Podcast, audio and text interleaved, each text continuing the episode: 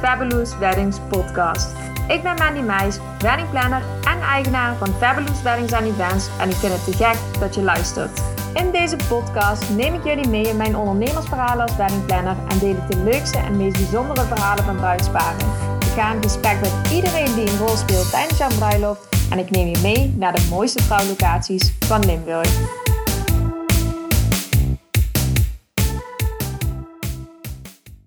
Hoi en wat leuk dat je weer luistert naar een nieuwe aflevering van de X Renske Wedding Podcast. En de FBLS Weddings Podcast. Ja, je hoort het goed, want vandaag zitten Renske en ik, eh, Mandy, samen om tafel om de podcast op te nemen.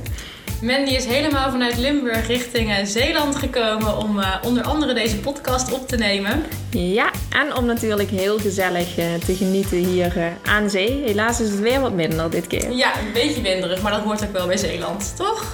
Precies. Vanochtend in elk geval lekker uit kunnen waaien. Ja, dat zeker weten. Mijn haren zitten helemaal door elkaar. Dat is maar goed dat het een podcast is. ja, dat jullie ons niet kunnen zien. Ja, we gaan vandaag ook eigenlijk weer een heel leuk onderwerp eh, bespreken.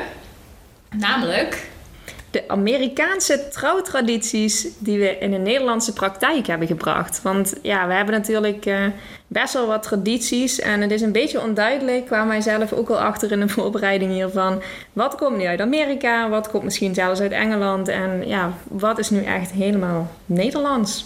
En hoe hebben we dat, ja, die Amerikaanse tradities dan ook een beetje geïntegreerd in de Nederlandse bruiloften? Wat hebben we overgenomen? Wat doen we totaal anders? En eh, ja, wat hebben we eigenlijk allemaal te danken aan eh, Amerika? En dat is meer dan dat je denkt in eerste instantie. Want eigenlijk het hele concept trouwen hè, is al bijna redelijk Amerikaans. Dat vertelde jij, eh, vertelde jij mij ook al. Ja, ja, als je natuurlijk kijkt naar het stukje ceremonieel huwelijk, wat we nu natuurlijk allemaal doen. Dus dat is eh, op een eh, locatie trouwen en daar met een babs of een ambtenaar. Eh, dat is eigenlijk heel Amerikaans al. Want wij trouwden natuurlijk vroeger alleen maar voor de wet en voor de kerk. En dan hadden we thuis een leuk feestje.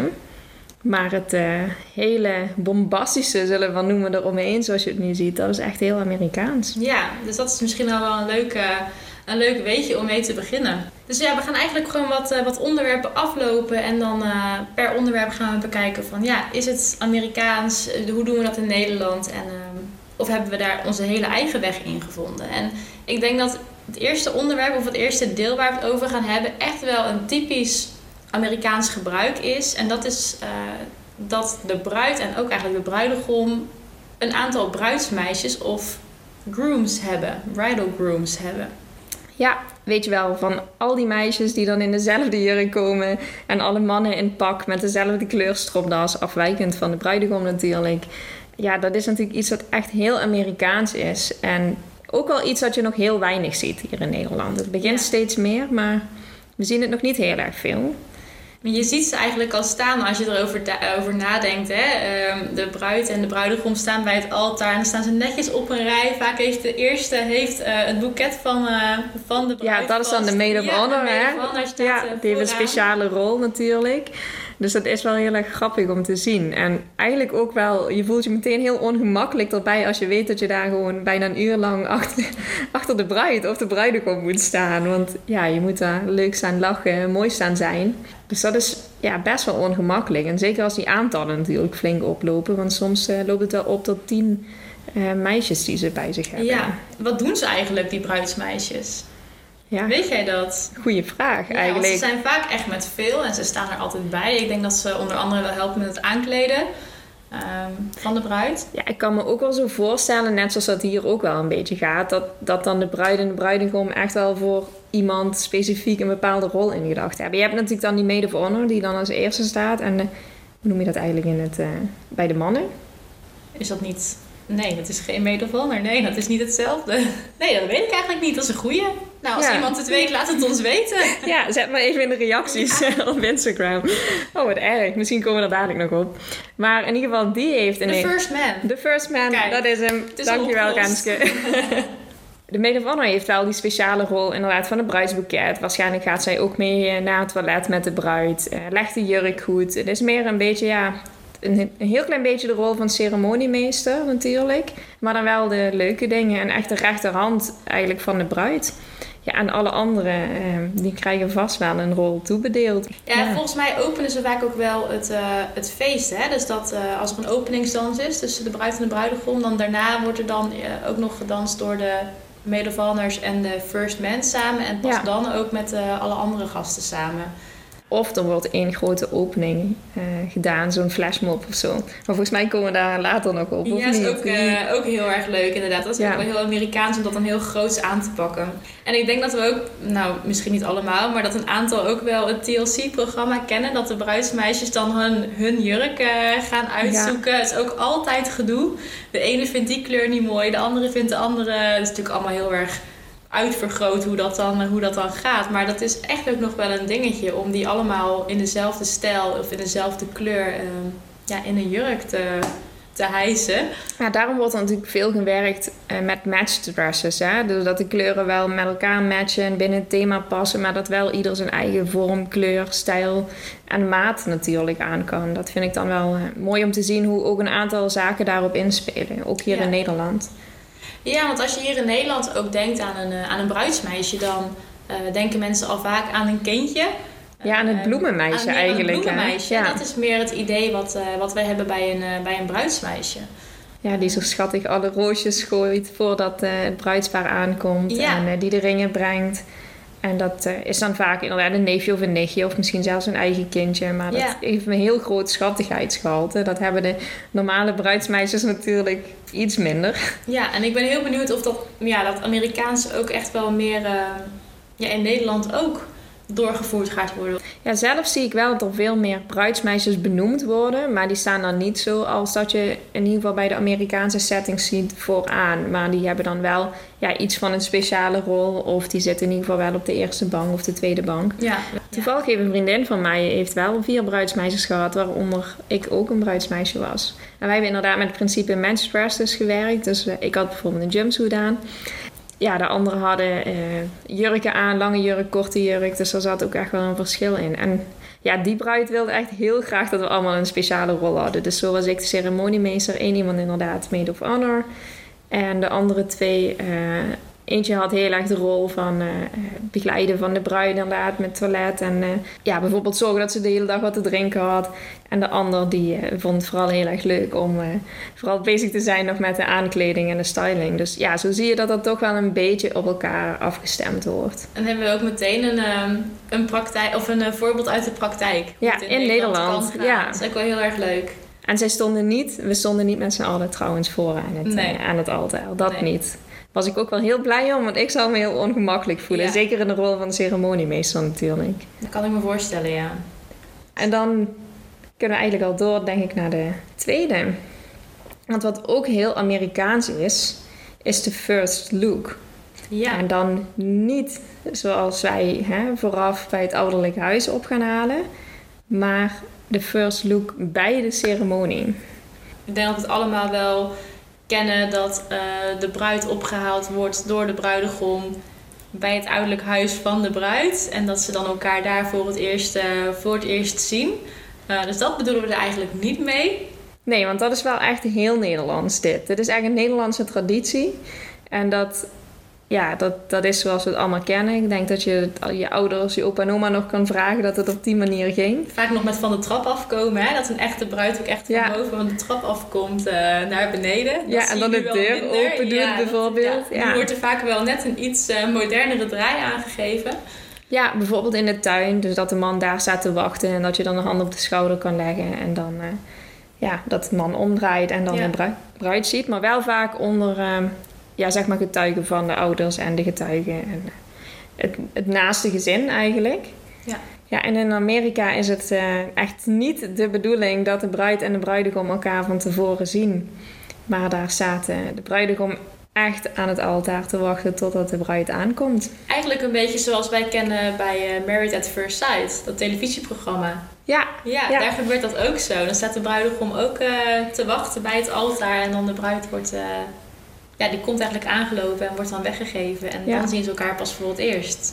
Ze zien elkaar natuurlijk niet echt voor het eerst, zoals bij Married at First Sight. Nee, nee, nee, dat bedoel ik niet. Maar als bruid en bruidegom natuurlijk, ja. Dan gaan we nog een beetje naar een hele oude traditie toe. Dat is het uithuwelijken. Dat zien we niet meer. Slaan we maar even over. Ja, wel een heel leuk programma trouwens. Married at First Sight. Zeker, ja. Maar ook veel Amerikaanse elementen erin. En dan weggegeven door papa.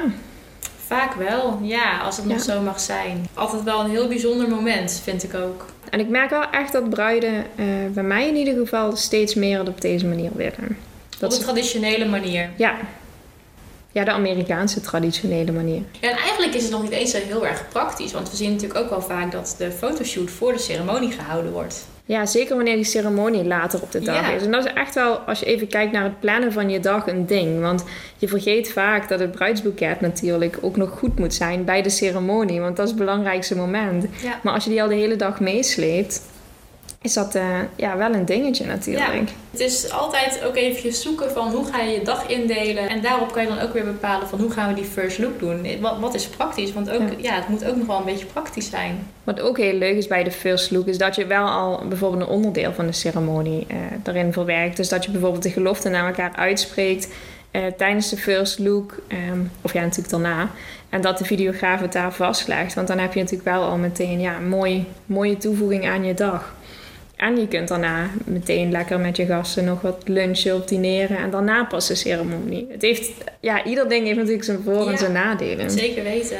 Het ligt echt een beetje aan de dagindeling die je wenst, wat, wat handig is. Maar ook ehm, als jij inderdaad heel graag wil dat je elkaar pas ziet bij de ceremonie, dat die first look echt pas bij de ceremonie plaatsvindt, dan kan je daar natuurlijk ook weer je dag omheen plannen. Kijk gewoon naar wat, ja, wat voor jou belangrijk is of wat voor jullie belangrijk is. En zorg ervoor dat dat uitgevoerd kan worden op jullie manier. Dan is het in dat geval natuurlijk wel heel handig om hem iets meer naar voren te halen. Dat Ja. je niet de hele dag, vooral voor de mannen vaak, de zenuwen heel hoog hebt zitten eh, totdat je je bruid mag zien. Wat je dan wel eens ziet dat de man dan al flauw is gevallen, hè, voordat de bruid aankomt. Ja, Ja, omdat hij niet gegeten heeft. Ja. Dat ze al zo lang op de bruid staan te wachten. Hartstikke zenuwachtig, hartstikke warm. En dan ehm, valt de bruidegom flauw. en dat Laten we het, dat maar proberen te voorkomen. ja, laten we dat maar voorkomen, ja. En dat dan de bruid inderdaad eh, nog aan het wachten is op haar trouwjurk of zo. Nou, dat zijn wel echt heel filmtafereelen. Ja. Dit, dit is al niet meer Amerikaanse noemen. Maar het is wel goed om hier heel goed over na te denken. Want als je inderdaad nog kinderen hebt bijvoorbeeld die je ook bij de ceremonie wil betrekken... ehm, ja, wie weet doen ze nog een middagdutje. Is het misschien zelfs slimmer om hem wel over de middag heen te tillen. Maar dan zou ik toch wel echt adviseren om die first look daarvoor al te doen. Want anders zie je elkaar pas laden in de middag. Dan duurt de bruiloft eigenlijk maar heel kort. Ja, eigenlijk wel. Een voordeel is wel dat je dan misschien eh, al kunt zeggen van nou, de daggasten zijn ook mijn avondgasten. Omdat je dan niet de hele dag moet gaan vullen nog met een uitgebreide lunch en eh, ontvangst en alles daar. Ja, wat daarbij ja, hoort. Klopt. Net benoemde het al heel eventjes. Het uitspreken van de gelofte van de bruid naar de bruidegom en andersom is eigenlijk ook heel Amerikaans. Ja, de vouws. Ja, de vows. Ja, want we hebben hier in het wettelijk huwelijk en ook het kerkelijk huwelijk natuurlijk de riedeltjes die we eh, opspreken. Dat is natuurlijk in Amerika ook, het jaarwoord eigenlijk. Maar daaromheen eh, komt vanuit Amerika ook nog een persoonlijk stukje tekst dat je aan elkaar voorleest. Ja. Ik vind dat wel een hele mooie altijd. Ik vind het heel mooi als een bruid en bruidegom zich zeker genoeg voelen om dat eh, zelf uit te spreken naar elkaar. Je ziet ook wel eens dat dat dan wordt gedaan door de ambtenaar. Degene die de huwelijksvoltrekking doet. Dat is ook heel mooi. Of soms ook door de ouders. Vind ik ook een hele Ja. mooie. Maar het geeft toch echt wel net wat meer emotie als eh, de bruid en bruidegom het zelf doen. Je kunt zoveel vertellen eh, over, ja, over de liefde voor elkaar. Ja, ik heb het zelf nog nooit over doen. Ik heb het wel gedaan. Ja, Heb jij het ik wel heb het wel gedaan, gedaan, ja. Met eh, knikkende knieën kan ik je zeggen hoor. Maar ik, eh, ik vond het te mooi om het niet te doen. Dus ik had er de zenuwen graag voor over. Oké. Ja. We hadden ze wel ook op, eh, opgeschreven overigens. Ja, dat Dus moet ook bijna wel. Op. Sommigen doen het heel netjes uit de hoofd. Of ehm, eh, die hebben het weinig voorbereid, maar die vertellen op dat moment echt recht uit, de uit het hart. Ja, maar dan wordt het nog wel eens... durfde, ja, daar durfde ik me niet aan te wagen. Ja, en dan krijg je ook wel van die hele awkward grapjes die je echt totaal niet erin wil hebben eigenlijk. Want die niemand ook begrijpt. En ja, dat komt dan soms net niet goed over volgens mij. Ja, dat klopt. En een tip die ik ook wel wil geven is als je het voorbereidt en uh, je spreekt het echt naar elkaar uit, stem het ook een klein beetje af. Niet dat de ene na 30 seconden klaar is en dat de andere een hele speech houdt van 10 minuten. Probeer het dan wel als bruid en bruidegom. Je hoeft natuurlijk niet te weten wat je van elkaar, uh, wat je van elkaar gaat zeggen of over elkaar gaat zeggen. Maar probeer het wel een klein beetje qua stijl en uh, lengte af te stemmen op elkaar. Dat kan je natuurlijk ook doen via de ambtenaar. Dat zou ik wel willen aanraden. Ja, vraag inderdaad ook de ambtenaar echt om, uh, om hulp hierbij. Want dat is wel die zijn echt gespecialiseerd natuurlijk in het schrijven van speeches en huwelijksvoltrekkingen. En die leren jullie ook gaandeweg een beetje kennen. Dus die kunnen jullie heel goed helpen bij wat kun je nu wel en niet in een gelofte zeggen. En die kan bijvoorbeeld ook zeggen tegen de bruid van nou laat dat er maar uit, want het heeft de bruidegom al. Zonder dat jullie echt van elkaar weten wat er gezegd wordt. Ja, want als je het natuurlijk echt van elkaar weet, dan valt het ook een beetje dat speciale, dat bijzondere valt dan ook wel een beetje weg op de dag zelf. Ja, maar dat is dus zo'n ambtenaar kan het heel goed monitoren. En uh, ja, dus dan veel leuker uh, om elkaar daarmee te verrassen. Ja, en zoals we dus net al zeiden, kan dat dus tijdens een ceremonie, maar dat kun je dus ook vooraf of misschien zelfs op een ander moment doen. Ik had het laatst meegemaakt dat het stel het tijdens de fotoshoot uh, deed, wel ook met de videograaf erbij. Uh, maar die vond het ook net een beetje te spannend om dat ja, tijdens de ceremonie, waar alle gasten bij waren, tegen elkaar te zeggen. Dus dit was daar ook gewoon een hele mooie oplossing voor. Eigenlijk ook nog veel intiemer. Uh, gewoon zij tweeën op een hele mooie plek waar ook de fotoshoot was. En uh, ja, dat was voor hun viel toen ook een heel groot stuk spanning weg. Ze vonden het allebei heel spannend om te doen. En uh, ja, dat was voor hun gewoon ook heel fijn dat ze dat dus voor die ceremonie al, al gehad hadden. Dan hebben ze eigenlijk dat moment, die eigenlijk een beetje de ontlading al gehad natuurlijk. En wat natuurlijk heel gaaf is, als je de videograaf erbij hebt en je kiest ervoor om dat niet met de gasten te doen, dat de gasten het wel achteraf nog kunnen zien en horen. Ja, misschien zelfs met een uh, same-day edit uh, als dat zou lukken. Dat is natuurlijk wel een uitdaging voor de videografen ja, vaak, die zeker. de hele dag erbij zijn. Dat ligt er dan ook echt een beetje aan of ze dat redden qua tijd en... Uh, ja. Maar anders dan is het in elk geval dat ze het wat later zien in bijvoorbeeld de trouwvideo die, uh, die dan volgt. Echt heel mooi. Dus als je nog twijfelt om het te doen, doe het. Doe het. Haal je bruidegom over, want ik weet dat dit meestal een ding van de mannen is die het niet willen. Hoewel ik uh, toevallig volgende week een bruid heb die zei: Ik ga het niet doen als bruid zijnde. En doet de bruidegom het dan wel? Nee, nee. Daar hebben ze ook gekozen om het alle twee gewoon niet te doen. Ja.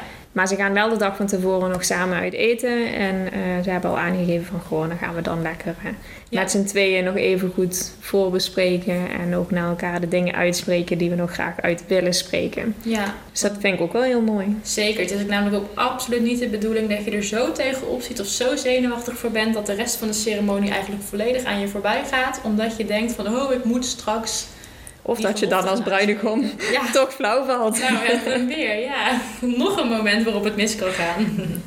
Ik denk tijd weer voor de volgende. De wedding websites.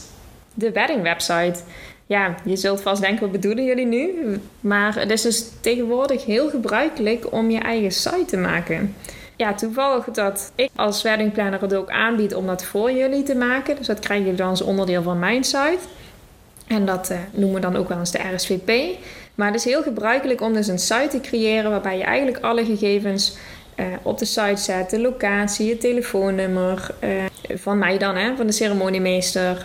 Uh, ook een formulier waarbij iedereen alles kan aangeven van dieetwensen tot willen ze overnachten. En misschien zelfs verzoekjes. En een dresscode. De uitnodiging kan er nog een keer op. Ja, je kunt het zo gek niet bedenken. Jullie weten zelf hoe uitgebreid websites kunnen zijn. Maar dat is dus echt heel Amerikaans om dat te gaan doen. Maar wel super makkelijk, omdat je zo je uitnodiging wel heel mooi en chic kan maken zonder daar overbodige informatie op te zetten. Dat kan dan allemaal op die website. Dus eigenlijk, als ik het ook goed begrijp, die website is vooral voor alle gasten. Ja. En voor het bruidspaar. En de weddingplanner of ceremoniemeester kan dus ook op, ja, op die manier heel makkelijk inzicht krijgen in um, de wensen van de gasten, wensen van het bruidspaar, wie er wel komen, wie niet. Ja, eigenlijk is het uh, voor mij als weddingplanner, ceremoniemeester, heel fijn om dan alles ook in één formulier, want het komt dan allemaal bij elkaar te staan. In plaats van dat ik daar heel veel mailtjes over moet ontvangen of heel veel appjes en telefoontjes over wie er wel of niet is, of welk dieet er is, of dat iemand zwanger is. Dus ik vind dat zelf wel heel prettig werken en de bruidsparen ook, want ja, die hebben gewoon het gevoel van nou, het is gewoon geregeld en we hoeven ons niet druk te maken dat er ergens een mailtje niet aankomt. En dat is wel heel fijn. En het ziet er gewoon heel leuk uit Ja. op een eh, uitnodiging. Ja. Nou, je hebt me overgehaald hoor. We gaan straks nog even na de podcast even doorpraten. En dan ga ik ook kijken hoe ik dat eh, aan kan gaan bieden. Ik vind het een hele goeie. Ja, Ja. zo moeilijk is het niet natuurlijk. Nee. Maar Maar Ja. wel heel praktisch. ja, heel praktisch. En je ziet ook wel eens, want bij mij zit er natuurlijk in de URL van www.fwlsweddings.com. Maar eh, ik heb ook een bruidspaar die wilde zo graag hun eigen domeinnaam, dat die dan gewoon zelf een website gaan bouwen. Ja. Maar dan zie je ook vaak dat ze hem voor nog veel meer dingen gebruiken. Eh, bijvoorbeeld de cadeaulijst, die volgens mij ook dadelijk nog aan bod komt. Die staat er dan op. Ehm, Misschien zelfs ook nog achteraf dat ze de foto's kunnen ja, delen. achteraf. eh, Of de hashtag, een link naar de Instagram pagina persoonlijk. Ja, je kunt het echt zo gek niet bedenken. En je Ja. kunt het er allemaal op zetten. Ja, Ja. maar in elk geval ook de meest basic versie is al gewoon heel erg handig om in gebruik Ja. te hebben. ja, want het is begonnen inderdaad echt met die RSVP van... eh, eh, welkom lieve gast, eh, vul hieronder je gegevens in en dan weten we of je erbij bent. En Ja. dan bedankt namens het bruidspaar. Ja, super handig. Ja, eigenlijk wel. Stel je voor, je hebt 150 gasten, wat hopelijk snel allemaal weer kan. En die moeten inderdaad allemaal laten weten of ze er wel of niet zijn. En dat verandert misschien nog, eh, verandert misschien nog een keer. Ja, nee, heel handig. Dus een echte aanrader. En als je er meer over wilt weten, dan eh, hoor ik dat graag. Ja. Ja, en dan de wedding planner. Ja, dat is echt een traditie, snap ik niet. Nee, ik ook niet. Ik snap niet waarom, waarom ze in Amerika zo fan zijn van de wedding planner. Ik, ik begrijp het niet. Nee, waarom zou je dat doen? Je kunt toch veel beter gewoon een vriendin vragen? Of alles zelf regelen. Of alles zelf regelen, nog beter. Nee, we zijn, maken natuurlijk een grapje over. Maar een wedding planner is ook typisch Amerikaans. Eh, we gaan het gelukkig weten. ook steeds meer zien in Nederland. Eh bruidsparen gaan steeds meer het nut ervan inzien om een wedding planner of een professioneel ceremoniemeester in te schakelen. Eh, maar in Amerika nou, wordt er nog getrouwd zonder een wedding planner? Haast niet, hè? Nee, dan, zie je, dan zit je echt al in de hele kleine, ehm, ja, de hele kleine bruiloften. Bijvoorbeeld volgens mij als je naar eh, Las Vegas gaat en daar trouwt, dan zit volgens mij niet echt een weddingplanner Nee, aan verbonden. Tweeën, ja.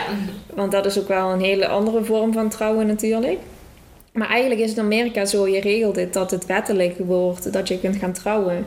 En zodra je dat geregeld hebt, dan ga je naar een weddingplanner. En dan pas eh, wordt de locatie bezocht en gekeken. Maar daar doet de weddingplanner ook wel echt alles. Hè? Alles, ja. Die gaat eh, mee naar alle locaties. Die proeft samen met Ja, jou de bruidstaart. Ja, ja. vinden wij trouwens ook wel heel leuk om te doen.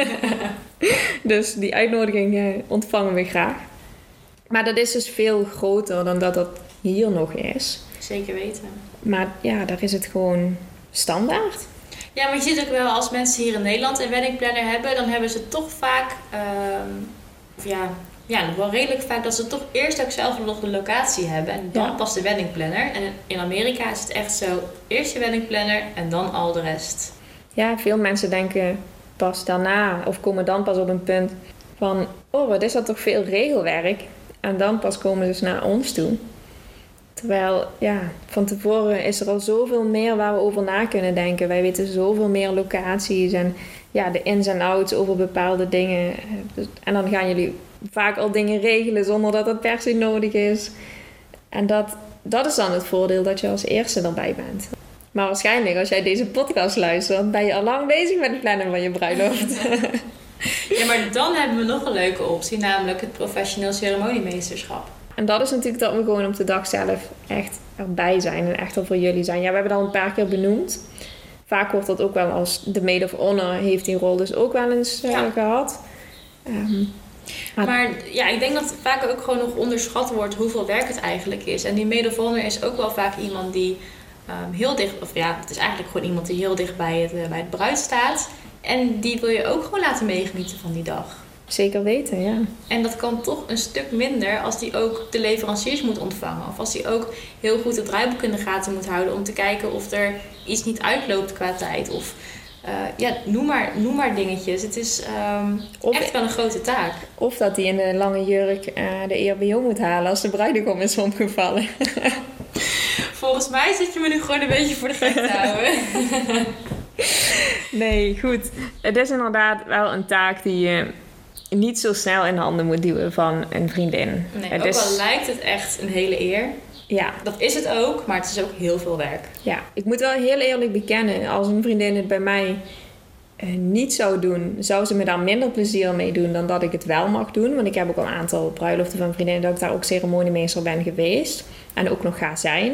En dat vind ik echt helemaal te gek, maar ik weet wel wat me te wachten staat. En je weet ook dat het je ding is. Je Ja. kan het, jij kan plannen, jij, jij Ja. weet gewoon wat het inhoudt. En ik weet ook dat ik soms een stapje terug moet doen. Dat ik niet mee ga eh, drinken aan een champagne. En dat dat pas in de avond komt. Weet je, dat ik dan pas los mag. Maar dat is voor mij helemaal geen probleem. En dat is eh, iets dat wel vaak wordt vergeten. Op het moment dat een vriendin of een vriend gevraagd wordt.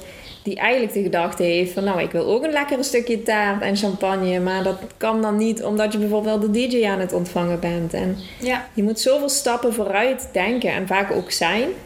eh, dat je dus eigenlijk gewoon te weinig in de buurt bent van het bruidspaar. Ja. Ja, en het kan ook nog zijn dat je heel graag wil dat je zus bijvoorbeeld ceremoniemeester is. Maar dat, dat je zus best wel een, een chaotisch, chaotisch persoon is. En dat dat ook niet zo goed matcht met de taken die je dan krijgt. En dat het dus eigenlijk voor iedereen lastig is. Je zus wil misschien de taak toch zo goed mogelijk doen. Heeft er misschien stress over. Jij maakt je toch wel zorgen of dat alles goed geregeld wordt. En dan kan natuurlijk ook gewoon een hele goede optie zijn om het samen te doen. Dus heb die professioneel ceremoniemeester. Maar geef je zus, om even in dit voorbeeld te blijven, ook die rol. En zorg ervoor dat de professioneel ceremoniemeester ehm, in de lead is. Maar dat je zus wel ook gewoon nog mooie dingen kun, kan doen. Ja, je kunt een beetje vergelijken met ceremoniemeesterschap voor de schermen en achter de schermen. Kijk, eh, wij zijn er niet om in het middelpunt te staan. Dat, dat doet de bruid, dat doen de bruidsmeisjes en de bruidegom natuurlijk met zijn eh, bruidsjongens. Maar soms moet dat wel heel even op het moment dat we even de gasten moeten aanspreken of wat dan ook. Maar dan zou je heel goed die splitsing in kunnen maken door te zeggen van nou wij opereren constant op de achtergrond. Dus we zijn er met de leveranciers bezig en zorgen dat alles netjes klaar staat. En dan jouw zus of vriendin of wie dan ook, die heeft dan de eer om dat op de voorgrond te mogen doen. Want Ja. die kent vaak ook Die alle gasten. vaak- ja, zeker. Dat werkt Dat eigenlijk wel werkt heel fijn soms. Ja. Ja.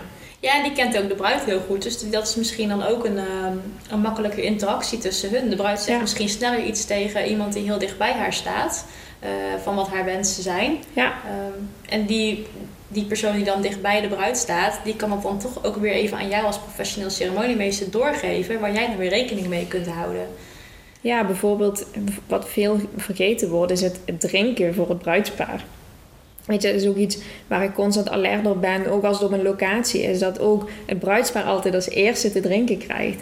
En dat is eh, natuurlijk wel heel fijn als er iemand constant bij het bruidspaar is. Dus dat is wel echt aan zo'n maid of honor of een zus of vriendin of hoe je het ook wil noemen, eh, toebedeeld. Dus er zijn heel veel mogelijke combinaties. En we zijn er niet op tegen, absoluut niet. Maar de samenwerking is wel het fijnste. En als je nou zegt van nou, we doen dat niemand aan, begrijpen we dat ook. En dan eh, kunnen wij er zijn op jouw dag.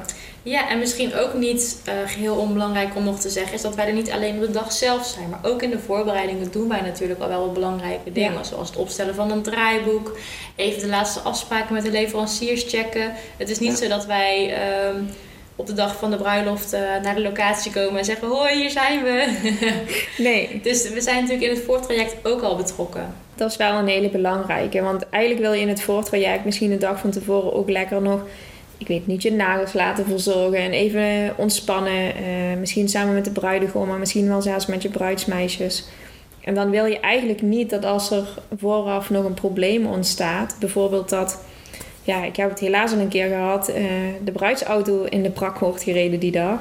Ja, dat dan een van jouw naasten dat moet gaan regelen. Ja. Maar dat kunnen wij natuurlijk doen.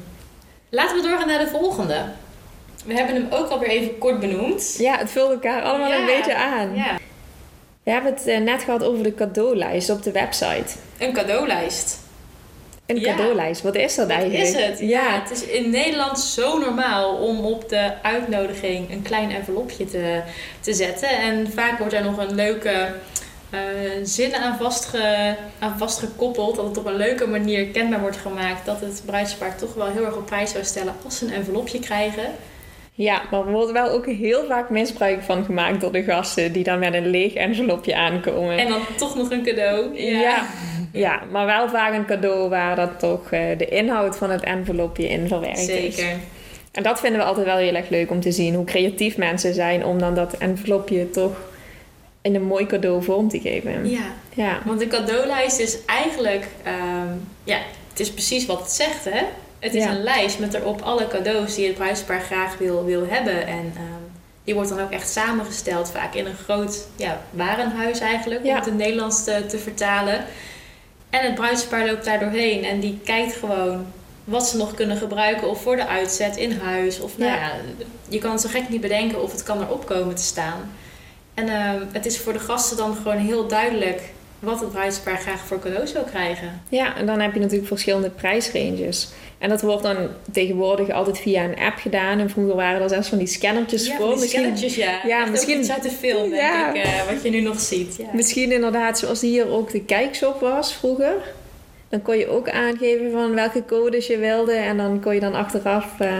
eh, kreeg je dan het cadeau... Of het cadeau. Je kreeg dan wat je wilde kopen natuurlijk.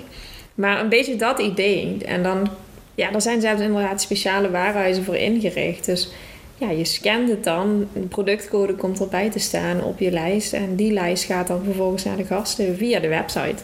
Ja. Ja, dus je krijgt gewoon nooit meer iets wat je niet ja, eigenlijk niet zo mooi vindt. En Nee. dat is natuurlijk vaak het, een beetje de, de angst van de Nederlandse bruidsparen. Van als we om cadeaus vragen. We vragen bijvoorbeeld om, eh, nou, noem maar iets, om handdoeken. Eh, misschien krijg ik ze wel in een afgrijzelijke kleur. En past het helemaal niet bij de rest van eh, onze uitzet. Dus daar is natuurlijk gewoon een hele goede oplossing voor. Ja, dat zeker. Alleen ja, je bent iets minder verrast natuurlijk wat het wordt. Wat wel misschien ehm, ook belangrijk daarbij te benoemen is, of ja, belangrijk. Het is ook heel Amerikaans om dan niet die cadeaus mee te nemen naar de bruiloft, maar die krijg je dus vooraf al toegestuurd. Dus Ja, ze staan al in de, in de woning. Stel je Ja. voor dat ze allemaal met van die grote dozen aankomen zetten. Dan heb je als ceremoniemeester nog meer werk om alle cadeaus op te ruimen. Ja, want wij ruimen inderdaad ook de cadeaus op Ja. en die brengen we dan naar het hotel of eh, naar huis toe. Nou, dat, ik eh, zie ons al met... Kan je eh, wel een busje huren? Ja, ik denk het wel. Want ik zie de meest gekke dingen voorbij komen al. van een kruiwagen tot servies dat we moeten gaan slepen dan. Ja. Ja, ben eigenlijk wel stiekem een beetje blij dat het hier nog niet zo is. We zien het wel vaker als eh, bruidsparen eh, vanuit het ouderlijk huis gaan trouwen. Dus voordat ze, samen, voordat ze samenwonen, dat het dan wel wat vaker gedaan wordt. Hè? Dat ze echt om cadeaus vragen. Ja, want het is eigenlijk heel erg gelinkt natuurlijk aan de uitzet. Ook Ja. in Amerika. Ja. Ja. Dus dan Dus- kan het natuurlijk wel heel handig zijn om eh, ja, dingen voor je uitzet cadeau te vragen. Zodat je het niet allemaal zelf hoeft aan te schaffen. Dat is trouwens niet, eh, niet heel Amerikaans. Want dat is iets dat ik ook wel uit verhalen hoor van vroeger. Dat dat ook altijd gedaan werd. Ik, ik weet nog dat mijn oma van de week zei van... eh, oh, dit is het servies dat wij voor, de voor onze bruiloft hebben gekregen. Ja. Dus ik vind dat dan toch grappig om te horen dat die linkjes er wel allemaal zijn in die tradities. Ja, het is natuurlijk ook best wel logisch om te doen. Een, een, een bruiloft plannen of organiseren is ook best wel prijzig. Het bij elkaar verzamelen van je hele uitzet ook. Dus waarom niet het samenvoegen en het... eh, Ja. ja, dus ik snap het ook wel. Het is natuurlijk echt uit de gedachtegang van we wonen nog niet samen. En hè, het maagdelijk wet kwam toen ook nog aan bod. En je is- begint samen aan je nieuwe leven samen, zeg maar. Ja, en nu is het vaak eh, toch het envelopje, meestal voor de huwelijksreis. Ook heel leuk. Ook heel erg En leuk. niks mis mee. Nee, absoluut niet. Ik weet ook al wat ik zou kiezen. wat hebben jullie gedaan? Ja, ook het envelopje. Ook het Ja, envelopje? maar dat kregen we ook wel in, ehm, ja, van sommige mensen ook in een hele leuke vorm. Ja, we hebben ook inderdaad een grote doos gekregen met, ehm, nou, ik denk wel 500 enveloppen. Ehm, en in de ene zat een, nou, een muntje voor je kar bij de Albertijn. En in de andere zat een voetbalplaatje die ze bij de Albertijnen uitdeelden. Nou, in een andere envelop zat weer wel geld. Maar we zijn ehm, heel druk bezig geweest met het uitpakken van eh, al die envelopjes in die, eh, in die doos. Ja. Ja. en dat was dan nog maar van, eh, van een groepje collega's. Dus moet je nagaan, we hadden ook nog heel veel andere enveloppen. Maar daar hebben we echt wel een, eh, een flinke taak aan gehad. Maar ook een hele leuke manier om ja, dat envelopje toch net iets specialer te maken. Ja, de gasten zijn echt creatief genoeg Ja. in. Maar het is, ook, het is ook gewoon heel fijn om die week zelfs, nadat je getrouwd bent, daar nog gewoon lekker mee bezig te zijn. Al die cadeautjes nakijken. En ik hoor altijd van zoveel bruidsparen dat het echt zo, ja, zo fijn is om dat dan nog iedere dag te doen. Voordat je zelfs nog op huwelijksreis gaat. Ja. Dat wil ik eigenlijk ook nog als tip meegeven. Als het over die huwelijksreis gaat, ga niet meteen de volgende Nee. dag op huwelijksreis. Maar neem echt nog eventjes de tijd, eh, twee of drie dagen, om eventjes tot jezelf weer te komen. Eventjes te wennen aan het feit dat je getrouwd bent. eh, je koffers in te pakken en om dan pas op huwelijksreis te gaan. Misschien ga je zelfs pas een week later. Maar ik zou echt willen afraden om meteen de volgende dag in het vliegtuig eh, te stappen. Daar sluit ik me volledig bij aan. En een tip die daar dan zomaar bij komt vanuit mij is: zorg er ook voor dat zoveel mogelijk eh, de facturen al betaald zijn voordat je gaat trouwen, eigenlijk. En anders voordat je op huwelijksreis gaat. Want anders krijg je daar nog mailtjes over of krijg je achterstandbetalingen. dat is allemaal niet prettig. Dus zorg ervoor dat je daar inderdaad wat ruimte voor hebt. Het liefst zelfs nog voor de bruiloft, Ja. om dat ook af te handelen. Maar dat is hoe jullie het betalen. Dat gaat niet meer over de cadeaus. Dus- Nee, was weer een uitstapje. Eh, nu naar eigenlijk een heel lekker onderdeel. Ja. De sweet table. De sweet table. Ja, in plaats van die grote bruidstaart. Ja. Heel Amerikaans ook. De donuts, de koekjes, de, wall. lollies. Superleuk hè, zo'n wall met allemaal donuts op van die, ja superleuk. Ja, ja, zo creatief eh, kun je het eh, niet bedenken eigenlijk. Suikerspinnen, popcorn. Je ziet echt alles voorbij komen op die sweet Nu ook van die leuke, eh, hoe noem je die, soort van eh, lollipops. Maar Ja. dan met chocola ook, echt hartstikke leuk. Ja, een soort van die magnums met cake Ook erin. heel leuk, ja. ja. Ja, dus het, en ik merk ook wel dat alle patissiers en eh ja, banketbakkers daar ook nu op gaan inspelen door dat ook aan te bieden. Het is natuurlijk toch wel een stuk prijziger om met hele kleine gebakjes en zo te gaan werken. Maar ja, dus je kunt en-en doen, maar je kunt ook kiezen voor alleen een sweet table. Dat zie ik tegenwoordig ook steeds vaker. Ja, maar je ziet toch wel vaak dat er nog wel een klein taartje bij zit. Dat ze in elk geval ook nog even die traditie van het aansnijden kunnen Ja. doen. Dat er toch nog wel iets van die traditie overblijft. Maar dat het voor de rest ook wel ehm, ja, vermoderniseert naar die sweet table. Ja, en het is heel grappig, want er zijn wel twee tegenstrijdige dingen. Die sweet table zie je heel veel tegenwoordig. Maar er zijn ook mensen die echt totaal niks meer van zoetigheid willen en die daar een beetje vanaf zijn gestapt in het kader van eh, ja, gezond eten natuurlijk. En die kiezen dan meer voor zo'n hartige eh, tafel eigenlijk. Ik weet niet, ik kan hem even niet zo direct in Engels vertalen, maar eh, ja, dan krijg je bijvoorbeeld dat er een, een cheese ja, geen cheesecake, want dat is iets anders. Maar dat er dus van die Franse kazen op elkaar gestapeld zijn... waarvan je dan het bovenste kaasje ook aan kan snijden. Eigenlijk een soort van kaasplank, maar dan de lucht in. Ja, Ja. zou ik ook niet erg vinden trouwens... als een bruidspaar dat eh, dan een keertje deed. Ja, maar dan moet het niet van die Franse of van die Zwitserse kaas zijn. Die proef je dan de hele dag nog. Die- Ja, dat is niet zo leuk. Als alle gasten ze dan eten, is het oké. maar niet iedereen houdt daarvan Nee, natuurlijk. geef mij toch maar lekker een sweet table. Dat Ja? is toch wel mijn favoriet. Ja. Ja. ja, het hangt er ook een beetje vanaf natuurlijk welke stijl. Hè? Als je een beetje het Franse thema of het Italiaanse hebt... is dat natuurlijk best wel leuk. Het is wel heel leuk om dat erin door te voeren. Ja. Ja. Maar de bruidstaart aansnijden, dat moment is wel is gewoon altijd zo leuk. Dat is vaak de ontlading na, Ja. Na de ceremonie direct. En dan eh, gaat iedereen weer eventjes rustig zitten, met iedereen kletsen, de de felicitaties. borrel, ja. Dan kom je, kom je echt een beetje meer in die relax-modus. En dan wordt het wat meer eh, genieten dan ehm, ja, zenuwachtig zijn. Pak jij altijd een stukje bruidstaart? Als me aangeboden wordt. Ja, precies. Ja. Ja. Wij zouden het nooit uit onszelf doen. Nee, als het aangeboden wordt, dan eh, zeg ik geen nee. Als ik op dat moment niet even iets belangrijkers te doen heb natuurlijk. Maar anders dan eh, maak ik er graag even tijd voor vrij. Ja, en meestal eet het ook niet op tussen de gasten. Nee, We staan nee, altijd nee. eventjes eh, Ja. backstage om het... Misschien samen met de fotograaf of met Ja. een tweede fotograaf. ja, ja, altijd langs leuk. de zijkant. We vinden het heel leuk als het ons aangeboden wordt, maar we zouden nooit inderdaad Nee. daar, ook daarbij niet op de voorgrond treden. Nee hoor, nee. Nee. Ik denk de laatste die we gaan behandelen. Ja, en die is ook heel erg leuk, maar ook wel een beetje zonde. Ja. Namelijk het weggooien van het bruidsboeket. En dat alle bruidsmeisjes die moeten proberen te vangen en die staan dan achter de bruid. En dat is dan eh, vanuit de films één grote afgrijzelijke scène. En, Met haren trekken en ja.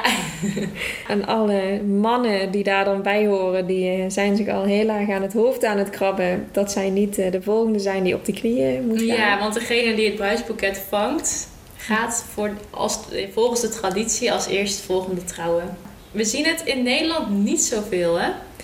Nee, en als dan in een andere vorm. Want dan gaat het niet om de bruidsmeisjes, want er zijn er vaak natuurlijk niet zoveel. Maar dan gaat het echt om alle vrouwen die er zijn. Ja. En die gaan hem dan vangen. Wat wel vaker gedaan wordt, is dus dat er nog naast het boeket ook een. oh, waar ben ik het? Een weggooiboekje. Weggooiboeket, ja. Ja. Die, die naam was ik aan het zoeken. Dat die ook ehm, gemaakt wordt door de, eh, door de bloemisten.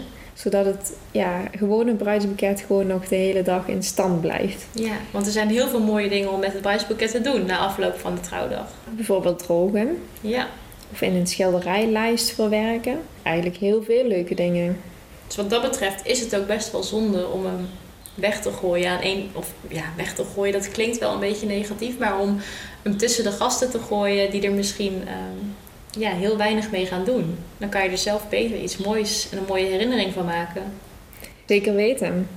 En het is wel ook natuurlijk een heel grappig moment. Maar het is wel dat je er even goed over moet nadenken of je het wel of niet wil doen.